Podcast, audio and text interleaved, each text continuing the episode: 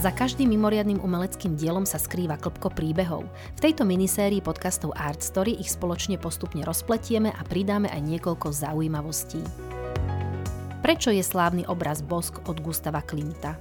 Je to tým, že je posiatý zlatom, jeho romantickým nádychom, alebo je v tom niečo viac? Volám sa Tatiana Poliaková, som návštevníčka virtuálnej galérie Art Story a pozývam vás počúvať ďalší diel venovaný umeniu. Našou sprievodkyňou do ucha je teoretička umenia Michaela Šimonová. Ahoj Miška, vítaj v štúdiu. Ďakujem.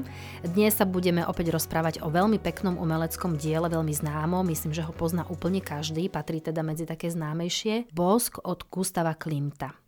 Ideme si ho rozobrať tak z viacerých strán a kto by ho nepoznal alebo kto si ho chce pripomenúť, môže si kliknúť na link, ktorý prikladáme v popise k tomuto podcastu, aby ste sa mohli na to pozerať a počúvať tie zaujímavosti, ktoré Miška povie. Tak začnime asi nejakou históriou vzniku, mm-hmm. o vzniku tohto diela. Ja len by som možno povedala, že kto si nechce pozrieť dielo online, tak nemusí ísť veľmi ďaleko zo Slovenska, keďže dielo je vystavené vo Viedni, konkrétne v paláci a aj zároveň múzeu Belvedere je to blízko hlavnej stanice, čiže ak si chcete spraviť výlet vlakom, tak sa pohodlne dostanete na pešo, za nejakých 10-15 minút ste tam. Je tam krásna záhrada, sú tam o, dvoje paláce, z ktorých každý z nich má významnú zbierku, tak ja osobne určite vrelo odporúčam, ak budete mať cestu mm. o, do Viedne. Ale teda zatiaľ, aspoň keď ho máte online, možno ho máte aj na šálke, možno ho máte o, na nejakom plagátiku, pretože tento obraz je mimoriadne populárny práve na darčekových predmetoch. My taktiež doma máme šálku, na ktorom je toto dielo, takže skutočne sa mu veľmi ťažko vyhnete minimálne v darčekovej oblasti. Veď nie je to len tak, že je tam práve tento obraz. Ide skutočne asi o najslavnejší rakúsky obraz. A ako druhý najslavnejší by som možno dala portrét cisárovnej Sisi, aj keď to skôr nie je o umeleckej hodnote diela, ale o tej osobnosti, ktorá je na nej zobrazená.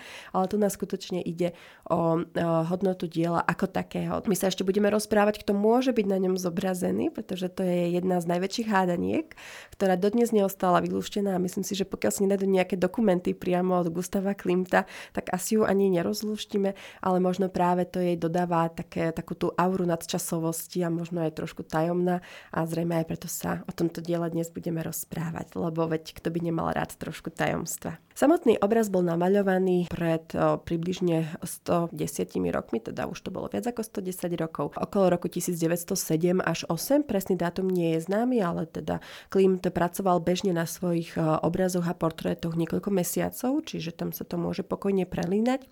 A skutočne sa považuje za vrcholné dielo jeho tzv. zlatého obdobia. A keď teda máte pred sebou tento obraz, alebo keď ste ho videli naživo, tak e, myslím si, že všetci pochopíte, prečo sa to obdobie nazýva zlaté. A nie je to náhodou, pretože Gustav Klimt pochádzal z rodiny zlatníka, teda jeho otec robil zlaté ornamenty, takže skutočne skutočne to zlato nejakým spôsobom mu utkvelo ako umelecký predmet, dalo by sa povedať, alebo niečo, čo môže využiť vo svojom umení. A teda historici umenia aj zberatelia sa zhodli na tom, že to bol super nápad a že to skutočne vyzerá uh, impozantne a dodáva to tým dielam uh, zároveň aj takú inú auru. A nielen auru luxusu, ale zároveň aj niečo také až nadpozemské, by som to mohla povedať, tým, že tam nie sú bežné farby, ktoré by ste našli na zvyšných obrazoch tohto obdobia. Samotný obraz je pomerne veľký a má 180 na 180 cm, takže výška dospelého muža. Uh-huh. tak keď sa tak vieme predstaviť, a práve aj v tej galerii Belvedere má tam také čestné miesto na veľkej stene, čiže ešte viac impozantne pôsobiaci obraz je v samotnom priestore tejto galérie a skutočne je tam vystavený veľmi pekne. Na vtedajšiu dobu bol teda dosť drahý, aj keď dnes si povieme, že to nebolo tak veľa peniazy a vtedy to bolo cca e, štvrť milióna dolárov na naše peniaze, ak teda zohľadníme nejakú inflačnú doložku, keď ho kúpilo práve Rakúsko, čiže oni ho videli na takej výstave, keď ešte nebol tento obraz dokončený a rozhodli sa pre kúpu. Dalo by sa povedať, že to bol taký kauf storočia pre mm. nich, čo sa týka umeleckých diel, pretože vtedy to bola obrovská suma. Ono nám sa to dnes dá, že veď 4 milióna za Klimta, no lenže vtedy síce už to bol známy umelec, ale značne kontroverzný a ešte to nebola nejaká taká investičná istota. A hlavne keď to kúpil štát. Takže preto to bolo také trošku, že stojí to za to, nestojí to za to, bol to taký vabank. No a dnes má asi asi tisícnásobnú hodnotu. hmm. ak je vôbec vyčísliteľná na takýto obraz. A možno aj viac, lebo skutočne tam sa pohybujeme v stovkách miliónov minimálne. Ako naposledy sa predali jeho obraz, myslím, že nejakých 180 miliónov, uh, ale toto je ikona, ktorá teda by išla vyššie. To je taký môj skromný odhad, ale to je možno len taká skôr zaujímavosť. Ale práve vďaka tomu sa ten obraz ocitol vo výstavných priestoroch a teda bol prístupný širokému publiku a nebol teda v nejakej súkromnej zbierke a dodnes si ho preto môžeme aj takýmto spôsobom užiť. Ja som spomínala ešte to zlato, ktoré je na obraze, ale je také zaujímavé, že okrem zlata a samozrejme aj farieb sú tam aj strieborné a dokonca aj tenké platinové plátky, takže možno aj preto to dodáva taký iný šmrnc. A v kontraste s farebnými kvetmi, ktoré sa nachádzajú teda na luke, na ktorej kľačia obe centrálne postavy, tak to celé dodáva taký veľmi zaujímavý kontrast v tom, že tá luka je e, so zelenou trávou, s pestrofarebnými kvetmi, ale zároveň to pozadie je zlaté, čiže ako keby bije sa tam taká prírodná scenéria s niečím takým neprirodzeným, až by som povedala kovovým, čiže ten kov väčšinou vyvoláva niečo chladné, ale tým, že to je zlato, a to striebro a platina sú vo výraznej menšine, tak zase to zlato odráža skôr nejakú tú teplosť vlastne toho kovu, ak to takto môžeme nazvať. Práve tou svojou zlatou farbou a tými odrazmi, ako, ako pôsobí práve na toho diváka. Miška, mňa by zaujímalo, že prečo práve bosk? Zvyčajne umelci malujú buď jedného človeka, alebo modelku, alebo skupinu ľudí, ale neviem, existuje viac obrazov, na ktorých sa ľudia boskávajú? Prečo práve bosk? Určite existuje viac. Jeden napríklad z mojich obľúbených obrazov s boskom je od Edvarda Munka, o ktorom sme aj mali mm-hmm. časť, o jeho teda diele Výkrik. A on má zase taký zla, zaujímavý obraz uh, bosku, keď tváre boskaveci sa splynuli ako keby v jednu machulu. Mm-hmm. Čiže vyzerá to tak strašidelne, ale zároveň aj romanticky záleží od toho, že ako sa na takéto vyzobrazenie pozeráte. Ale ako vraví, že ten bosk vtedy dokonca bol považovaný až za pornografický, mm-hmm. lebo tak bola pruderná tá spoločnosť, aj keď sa ani neboskávajú na pery. Že to je práve tá sranda, ale už len to, že to vyžarovalo niečo také pre tú spoločnosť. Keď ja si myslím, že tam čiastočne zohrala rolu aj povesť Gustava Klimta, ktorý bol teda veľký milovník, aj fyzicky, aj mentálne žien. Zároveň ich mal na piedestáli ako nejaké idoly, ale zároveň teda mal veľmi veľa mileniek. No zaujímavé je, že to rozlišoval, že tie milenky mal iba z tých nižších vrstiev, aspoň aspoň tie, o ktorých vieme, tak to väčšinou boli modelky, ktoré pochádzali z tých najchudobnejších štvrtí Viedne. Častokrát to boli prostitútky alebo robotníčky, prípadne slobodné matky a podobne, a teda mal s nimi deti. Povravalo sa, že až 14, ale nakoniec sa teda legitimne podarilo zistiť iba 6 detí, ale nikdy sa neoženil. Takže aj preto je možno takáto trošku otázočka, že prečo teda ten boss, keď mal takýto zvláštny vzťah k ženám. No ale je potrebné povedať, že mal uh, veľmi rád svoju matku a svoje sestry No a zároveň mal taký pseudomanželský vzťah s jednou šľachtičnou, alebo teda s jednou významnou viedenčankou, ktorá vlastnila aj modný salon. Volala sa Emily Floge, ktorou mali taký ako keby platonický vzťah do určitej miery. Nevie sa doteraz, že či bol aj sexuálny alebo nie. Nikdy sa teda nezosobášili a niektorí hovoria, že to sú práve oni, alebo že to je prejav teda Gustavovej lásky. Dodnes sa to ťažko bude nejakým spôsobom dokazovať, keďže podľa mojich informácií Emily spalila všetku korešpondenciu od Gustava, takže aj keď to tam možno niekde priznal, tak sa to už bohužiaľ nedozvieme a Emily si to odviezla so sebou do hrobu, ak to teda nikomu neprezradila. Ale späť k samotnému obrazu, keď som teda hovorila o tom bosku, tak práve je to bosk medzi mužom a ženou a je tam medzi nimi dosť výrazný rozdiel tým, že o, muž žena, ktorí teda obaja ako keby kľačia na takejto lúke alebo teda na previse, keďže uh, za nimi sa otvára priepasť, čo je zároveň niečo také, čo nám narúša tú idylku, pretože na jednej strane je tá idylka tá lúka, ale schválne ako keby tie ženinné nohy balancujú už nad to, tou prázdnotou a pustatinou tej priepasti, pretože my nevieme, aká je hlboká, lebo tá perspektíva obrazu nás tam nepúšťa. Takže je to niečo také trošku skľúčujúce, podobne ako tá chybajúca obloha, že uh, je tam nejak také, ako keby také skryté nebezpečenstvo, keďže tá žena má zavreté oči a nevidíme ani do tváre tohto muža. Čiže buď sú pohltení svojou láskou alebo vášňou, balancujú nad priepasťou, prípadne už boli aj interpretácie toho, že tá žena sa odvracia od tohto muža, že je to nechcený bosk. Aj keď zase ho zároveň drží za plecia, ale môže byť, že sa ho drží, aby nespadla. Čiže je tam opäť e, veľmi veľa interpretácií a práve sú komplikované kvôli tomu vzťahu Klim tak ženám. Že na jednej strane ich obdivoval, maľoval ich nádherné a na druhej strane teda ale ich, dal by sa povedať, vnímal ako nejaké sexuálne objekty, ktoré teda použije. Neotvorí sa pre nich emočne, že ich využije teda iba na ten pohlavný styk. Aj keď sa ho musím tak trošku zastať v tom, že o svoje deti, teda o ktorých si bol on za života istý, že boli jeho, tak sa postaral aj o, tých, o tie matky a dochovali sa nám aj nádherné kresby, kde sú zobrazené tehotné ženy, ženy s deťmi a sú to skutočne kresby plné citu a lásky, čiže nemôžeme ho obviniť z nejakej teraz mizogínie, že by ženy proste nemal rád, ale skôr možno mal nejaký psychický blok, prípadne mohol mať, mohol by ho Sigmund Freud v tej dobe celkom mhm. zaujímavo mm. psychoanalizovať v tom, že aký mal ten ambivalentný vzťah k ženám. Ono, niekedy sa to hovorí, že to je taký v angličtine Madonna Whore komplex, keď teda buď muž vidí ženu ako sveticu alebo ako totálnu skazenú hriešnicu. Takže mohlo byť niečo v tomto pozadí. Ale aby sme sa teda vrátili k tomu, čo tam vidíme, tak je veľmi zaujímavé, že hneď na prvý pohľad vidíte kontrast v oblečení a vo farbách, ktorých sú obaja. Čiže aj keď tam prevláda tá zlatá farba, tak e, muž má vzory na jeho takom plášti. No, to bol taký zvlá, také zvláštne oblečenie skôr vo forme plášťu. A on je teda odetý v ňom a tieto vzory, ktoré sú prevažne také geometrické, ale teda hranaté skôr, no, lebo geometria sú aj okrúhle samozrejme tvary, ale skôr sú hranaté, majú také ostré vymedzené hrany, väčšinou nejaké obdĺžníky, štvorce a podobne, a, tak sú v čiernej, šedej a bielej farbe. Čiže nenájdeme tam nejaké veselé odtiene. A taktiež má tmavé, také až havranie vlasy, na ktorých je venie zo zelených listov, zrejme révy alebo prečtano prípadne nejaké takéto inej zelenej, zelenej rastlinky. Kým tá žena oproti nemu má vo vlasoch rozhádzané kvety, čiže nemá práve takýto usporiadaný veniec, ale skutočne tie kvety sú integrálnou súčasťou jej, jej hustých, krásnych, takých ryšavkastých vlasov a taktiež aj jej oblečenie je zdobené prevažne kruhovými zase motívmi, čiže sa to skôr podoba na tie kvety, ktoré má vo vlasoch, na ktorých kľačí a sú e, veľmi farebné, čiže skôr sa to podoba práve na tú lúku. No a z toho potom vychádza napríklad interpretácia, ktorá je celkom zaujímavá, že je to práve bosk medzi e, bohom Apolónom a nymfou Dafne, čo je zase z gréckej mytológie, keď e, teda Apolón sa nešťastne zamiloval do nymfy Dafne, ktorá teda sa bránila jeho pozornosti a poprosila teda Gáju, matku Zemaviu, teda uchranila pred tými, týmto neželaným nápadníkom a teda ju premenila na Vavrínový strom, z ktorého si potom teda spravil Vavrínový veniec na znak smutku.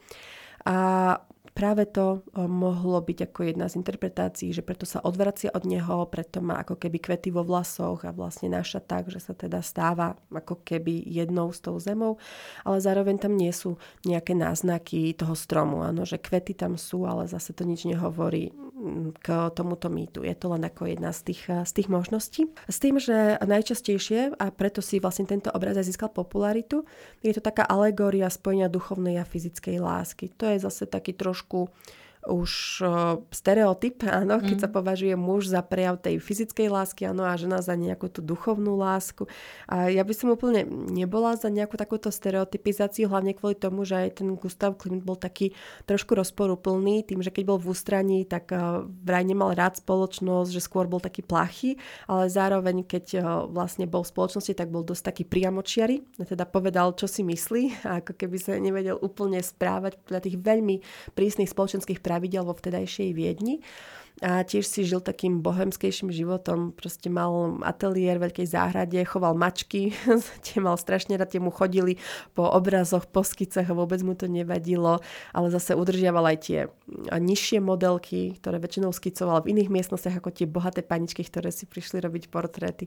Čiže bolo to tam veľmi zaujímavé aj ohľadom tej Emily Floge, ktorú som spomínala, že mali taký vzťah, že chodili spolu na dovolenky, písali si, chodili spolu do divadla, ale nikdy neboli ako zosobášení No ale zase Klimt jej robil veľmi dobré PR s tým, že často maľoval jej modely vo svojich obrazoch.